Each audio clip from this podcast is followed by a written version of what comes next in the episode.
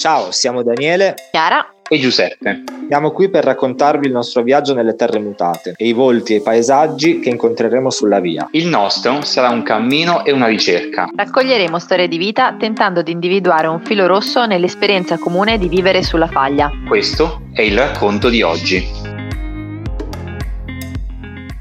Ciao a tutte e a tutti.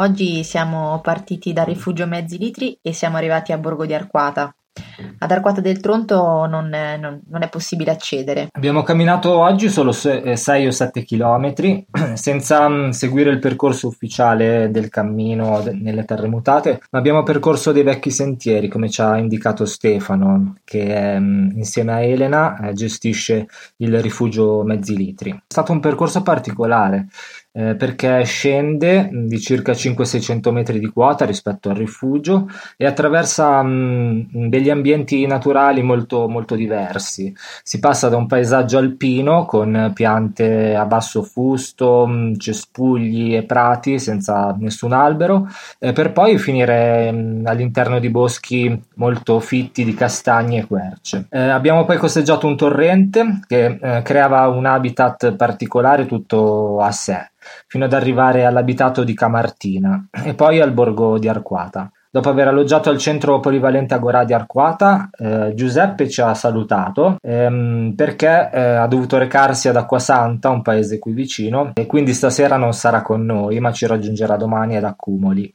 Giuseppe infatti è un capo scout ed è andato ad Acquasanta per un intervento in un campo scout nazionale lì vicino e io e Daniele al centro polivalente Agorà ci siamo fatti una doccia e poi siamo andati verso la Saia di Borgo 1. Ci siamo seduti al bar con eh, la birretta post cammino, anche se oggi breve, e abbiamo iniziato a scambiare qualche parola con una ragazza seduta lì a lavorare con eh, il suo tablet. E, raccontandoci di sé e del terremoto, i suoi occhi si muovevano da noi a qualcosa alle nostre spalle. Ad un certo punto mi sono girata anche io, ma io non riuscivo a vedere quello che non c'era più. E lei invece sì. Lei è Francesca ed è una delle ragazze di Arquata Potest. Arquata Potest è un'associazione di promozione sociale e organizzano eventi culturali, momenti aggregativi. Puntano eh, con forza a mantenere vive le tradizioni e a valorizzare il paesaggio anche attraverso il recupero di sentieri storici. Anche oggi ci siamo fermati a fare le nostre scritture e questa è quella di oggi. Un bosco verdeggiante pieno di alberi con foglie nuove. Ci scorre un ruscello che saltella fra i sassi. L'acqua scende ripida e, infrangendosi sugli scalini, si frammenta in gocce che riempiono l'aria. Tra le piante riecheggia questo brusio di pensieri. Il terremoto in tutti, così i segni di ferite rimaste. Cresce la vegetazione sulle crepe. Pian piano si depositano i sedimenti a riempire le fratture, che diventano casa per nuova vita. Nasce una bella margherita in un campo ombreggiato. La terra sembra dire, conta su di me.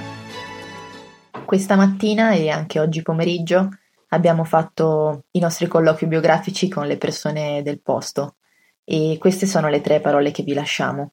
Giustizia, Cambiare il mondo, Fontanella. Anche il racconto di oggi è terminato, vi salutiamo e a domani. Buona serata. Ciao domani. Ciao. Ciao.